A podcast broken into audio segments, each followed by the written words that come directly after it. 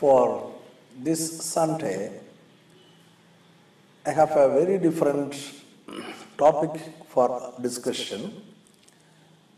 It is some paradoxical statements about Jesus' death and the cross. I call it the laws of the cross. Christian faith it is true that Christian faith is actually based on a paradoxical concept of born again experience. As Nicodemus said, it is impossible for any man to go into his mother's womb once again and be born again. So, born again concept itself is paradoxical. And Christian faith is based on this, this concept. So, not only born again experience, not only the concept of born again experience, there are some other concepts, or which I call the laws of the cross, which are paradoxical. When I say paradoxical, I mean two apparently opposite meaning that contains itself in a sentence or more than one sentence.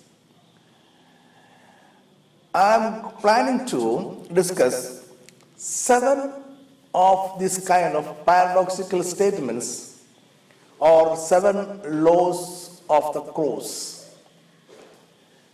I don't think that I'll be discussing all the seven laws in this video. This video will be part one of this message. Part two of this message will be uploaded in our site next week on Sunday, 5 a.m. onwards. So, for uh, this Sunday, let us start discussing the laws of the cross or some paradoxical concepts that have strengthened Christianity from time to time. The first such concept is death is birth into eternity. So, when I said death is birth, death and birth are two opposite uh, meaning, to opposite words, or words which conveys to opposite meaning, that cannot be birth, but in philosophical sense, that can be birth. And I have added for clarity the, the word eternity to the title. Thus, death is birth into eternity. What is really death? You know, death is leaving our earthly abode and going away from this earth. That is a parting experience. It is a painful experience for those who die as well as those who are left behind. But a Christian has a very different concept of death. Death is an inevitable thing in a Christian's life. How it becomes inevitable? Because a born again Christian is actually a spirit being dwelling in a physical body. When you and me are born again, we become a spirit being. Our eternity starts on the day of accepting Jesus Christ and going through the born again experience. From that onwards, we have an eternal spirit, we become a spirit being, but we still continue to live or dwell in a physical body. And this physical body in no way can go to the spiritual realm. So, in the spiritual realm, we are hoping for eternal life. Why we are born again? Why we accept Jesus Christ as, as our personal Savior? Our aim is to, is to attain eternal life, a life beyond our death, a life with our Lord Jesus Christ.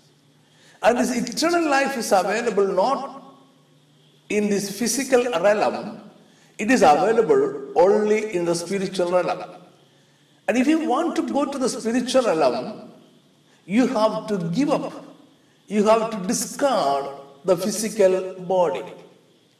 It is impossible for any human being to discard the physical body through some mechanical invention or through some other uh, invented methods.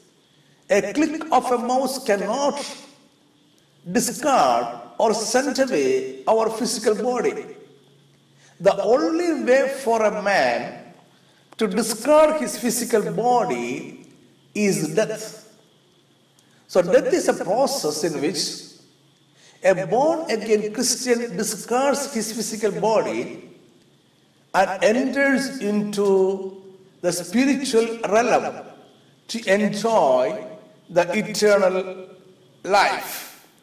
In John, in John 22, 23 to 25, I mean in John 12, 23 to 25, Jesus has made such an explanation to this. Verse 23, Jesus replied, The hour has come for the Son of Man to be glorified. 24, very truly I tell you, unless a kernel of wheat falls to the ground and dies, it remains only a single seed, but if it dies, it produces many seeds. And verse 25, anyone who loves, the, loves their life will lose it, while anyone who hates their life in this world will keep it for eternal life. When he used, when Jesus used the word hates their life in this world, the word hates simply means give less preference or give less importance. Anyone who gives less importance to his physical life in this world will gain a life on the other side in the spiritual realm and, and in the and an eternal life. See, we human beings have discovered and invented a lot of things. Our knowledge about this physical world has increased a lot. Each and every generation thinks that they are the wisest generation ever lived in this world. And when the next generation comes, they invent and discover new things, and they think that they are, they are more wise than their, uh, than their uh, former generation. And our knowledge about this physical world is increasing. It has increased a lot. And the, the knowledge that we have already acquired about this physical world is really awesome. I have to agree with that. And everyone has to agree with that. But our knowledge about spiritual realm has decreased it has narrowed. Actually, we do not have sufficient knowledge about the spiritual realm. And almost all the scientists, or say all, the, or everybody who lives in this world, agrees that there is something beyond this physical world. Events, incidents, supernatural omens, and all these things, things tells human beings that this world does not end here. The life does not end here. There is something beyond it. Because we do not understand what is on the other side, we human beings prefer to ignore it and to live in an illusion that life ends here. At the same time, in reality, in the heart of our heart, we know that there is something beyond this world. And I tell you, that is a spiritual world. So the, there is a spiritual world where there is an eternal life. and human beings knows less and less about the spiritual world. And this spiritual world and this eternity, as I told you already, no flesh and blood can enter. It is not admissible there.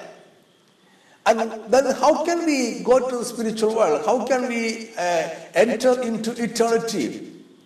As I told you already, we have to discard our physical body. We have to leave this world and we have to enter into the eternal world. And the only way to enter into the eternal world, to give up this physical body, is death. So, death is not a perishing incident.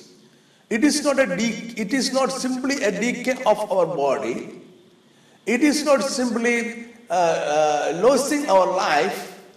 It is shedding our body knowingly, consciously, with the hope of entering into the spiritual realm and inheriting the eternal life. So in 1 Corinthians chapter 15 verse 42, so will it be with the resurrection of the dead. The body that is sown is perishable, it is raised imperishable. In John chapter 3, verse 4 to 7, how can someone be born again? They are old. Nicodemus asked Jesus, Surely they cannot enter a second time into their mother's womb to be born. Jesus answered, Well, very truly I tell you, no one can enter the kingdom of God unless they are born of water and spirit. Flesh gives birth to flesh, but the spirit gives birth to spirit. So, born again experience is a spiritual experience of shedding a life of flesh and blood. And, and the fact is that even after the born again experience, we live in this flesh because we are not physically dead. So the, the, the, the time gap between our physical life here or our born again experience and our entering into the spiritual world and inheriting eternal life is the time gap between our born again experience and death. Death is inevitable for each and every human being uh, who, uh, who, have, who have a hope of eternal life in the spiritual realm. And the second law of the cross is that is growth by multiplying. When we read Bible, wide and vast, we come across this theory of multiplication. In heaven, it seems, in the account book of heaven, the most used method of increasing is multiplication. And what we said here is that death is growth by multiplying. Not only death is growth, death is growth by multiplying. John chapter 12, verse 23 25. Jesus replied, The hour has come for the Son of Man to be glorified. Very truly, I tell you, Unless a kernel of wheat falls to the ground and dies, it remains only a single seed. But if it dies, it produces many seeds. So Jesus' audience were common people living in Palestine. They easily understood what Jesus meant because they were quite associated with farming, sowing, reaping, etc. So they knew that they have to plant a seed in the ground so that they will get a hundredfold reaping after some months. What Jesus says is that every life that remains like a seed is not fruitful. If you are giving up your life, if you are sowing your life, it will be fruitful, it will produce a hundredfold harvest. Jesus might have been referring to himself and his death. Jesus was a single person, the Son of Man, or the Word of God, which came to this world as the Son of Man. He lived here for 33, more than 33 years, and he preached about the kingdom of God for, for uh, three and a half years. He was a single person. He decided to give up his life like a seed. He died on the cross. He was buried. And on the third day, he was resurrected like a seed comes out of the ground, like a new plant. So Jesus was resurrected on the third day, and after that, he increased. He produced a hundredfold harvest and he has multiplied into millions and billions of people in this world. So, death is growth. It is not an end, it is growth. If our old man dies, for us, our old man has to die. Our old man, with all the worldly pleasures, with all the old, all worldly desires, and with the sin and uh, its desire, if the old man dies, and if the old man is buried, and if the if a new man comes up with Jesus Christ, we will produce hundredfold fruits. The death of the old man is, is growth in multiplication. So this is a wonderful formula that we get from, uh, from the cross. Our sacrifice in spiritual life as well as in our secular life is very important for a multiplied harvest.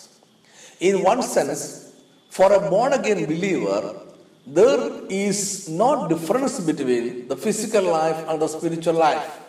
For a born again believer, the spiritual life and the spiritual and the physical life are one and the same, or it has to be one and the same. So when you are born again, or when we are born again, or when we when we accepted Jesus Christ, we we, we discarded our old old man, the fleshy man. It died. It was crucified with Christ it was buried and a new man resurrected with Jesus Christ. And this new man, if we are a born again person, we will surely produce a hundredfold harvest. And the third is very important that is, death is victory. it may be a bit difficult to understand this concept that death is victory. Jesus' death was not a defeat. Jesus did not die on the cross as a victim, but he died on the cross as a winner. His last cry, it is finished, is the victory shout of a man who has come to the finishing line.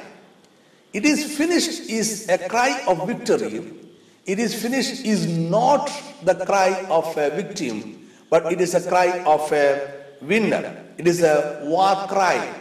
It is a cry that shouts to the world that he has become a winner and he succeeded in his mission. The, the, the first gospel was written by Mark. The gospel of according to, according to Mark is the first gospel written. And Mark was very careful to present Jesus' arrest, his trial, his uh, journey to, uh, to the crucifixion, and his crucifixion in parallel to the Roman triumphal procession. Now, the Roman Empire was occupying the Jewish uh, region and Palestine uh, during the time of Jesus. And people understood what is Roman Empire, how they ruled uh, their provinces, and what is kingship, and how local kings were appointed, and what are the ceremonies of victory popular among the Romans our Lord, our God Yahweh, He selected the exact time in history for the birth of Jesus so that the people will understand the gospel of kingdom easily. Now, according to uh, the Roman triumph, or Roman via triumph was offered to a military general who has gone out of his country to a foreign land attacked it, fought against it, conquered it, and defeated it. Not only that, and he has he, he has attached the geographical area, that country also to the Roman Empire. That means that the military general has enlarged the geographical area of Roman Empire. To such a military general, the Senate of Roman Empire gives an honor of a festival, maybe for two days or maybe for uh, one week and more than that. And that festival is known as Roman triumph. And Mark is, is, uh, is describing Jesus' arrest, trial, his crucifixion in parallel to the, this, this uh, celebration of Roman uh, triumph. And the, the Roman triumph, that is a, there is a large, there is a big procession led by the victorious military general from um, the famous uh, place of Colosseum, from Colosseum to Capitoline Hill. Now, Capitoline Hill is the place where there is the temple of Jupiter. Not only Mark, but Paul also in Colossians chapter 2 presents a parallelism between uh, the Roman triumph and uh, uh, the last hours of Jesus. The uh, most renowned God's servant, Morris Cerullo, has made such a statement. Let me read it for you. All truth is parallel. That means that whatever is happening over here in the natural world is also happening in a similar manner in the spiritual world. So, this is a statement made by the renowned God's servant Morris Cerullo. So, what Morris Cerullo says is that everything, all truth are parallel. Whatever happens in this world has a parallel event, has parallel event in the spiritual realm. So, what happened during the uh, last hours of Jesus is actually a victorious journey. It was a triumphal journey, like the triumphal journey led by the Roman general. In Colossians chapter 2, verse 13 to 15, we read, When you were dead in your sins and in the uncircumcision of your flesh, God made you alive with Christ. He forgave us all our sins. Having concealed, having cancelled, I mean, having cancelled the charge of our legal indebtedness, which stood against us and condemned us, he has taken it away, nailing it to the cross. And verse 15 is very important. And having disarmed the powers and authorities, he made a public spectacle of them, triumphing over them by the cross. So Paul makes it very clear that Jesus triumphed above, Jesus triumphed, defeated, destroyed, and triumphed above the powers of darkness.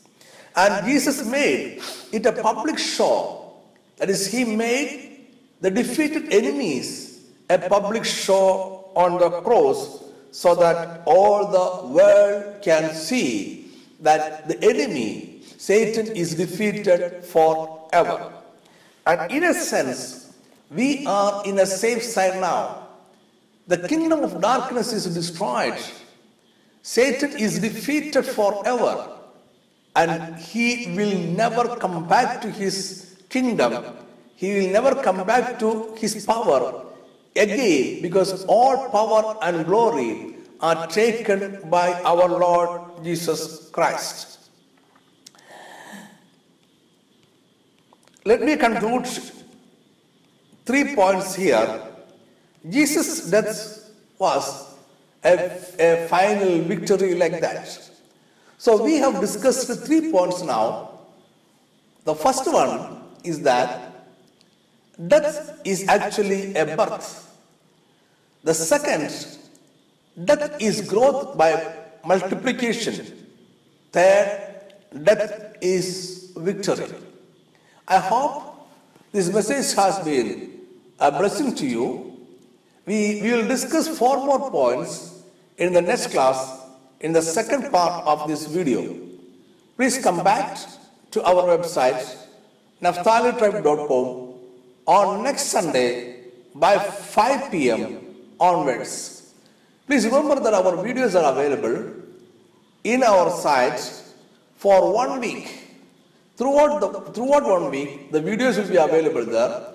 You can visit anytime to watch these videos.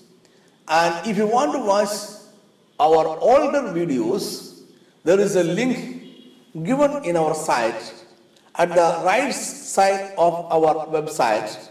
In the right sidebar, you can click on it and go to our older videos. May God bless you, and uh, I expect to see you again on next Sunday. Amen.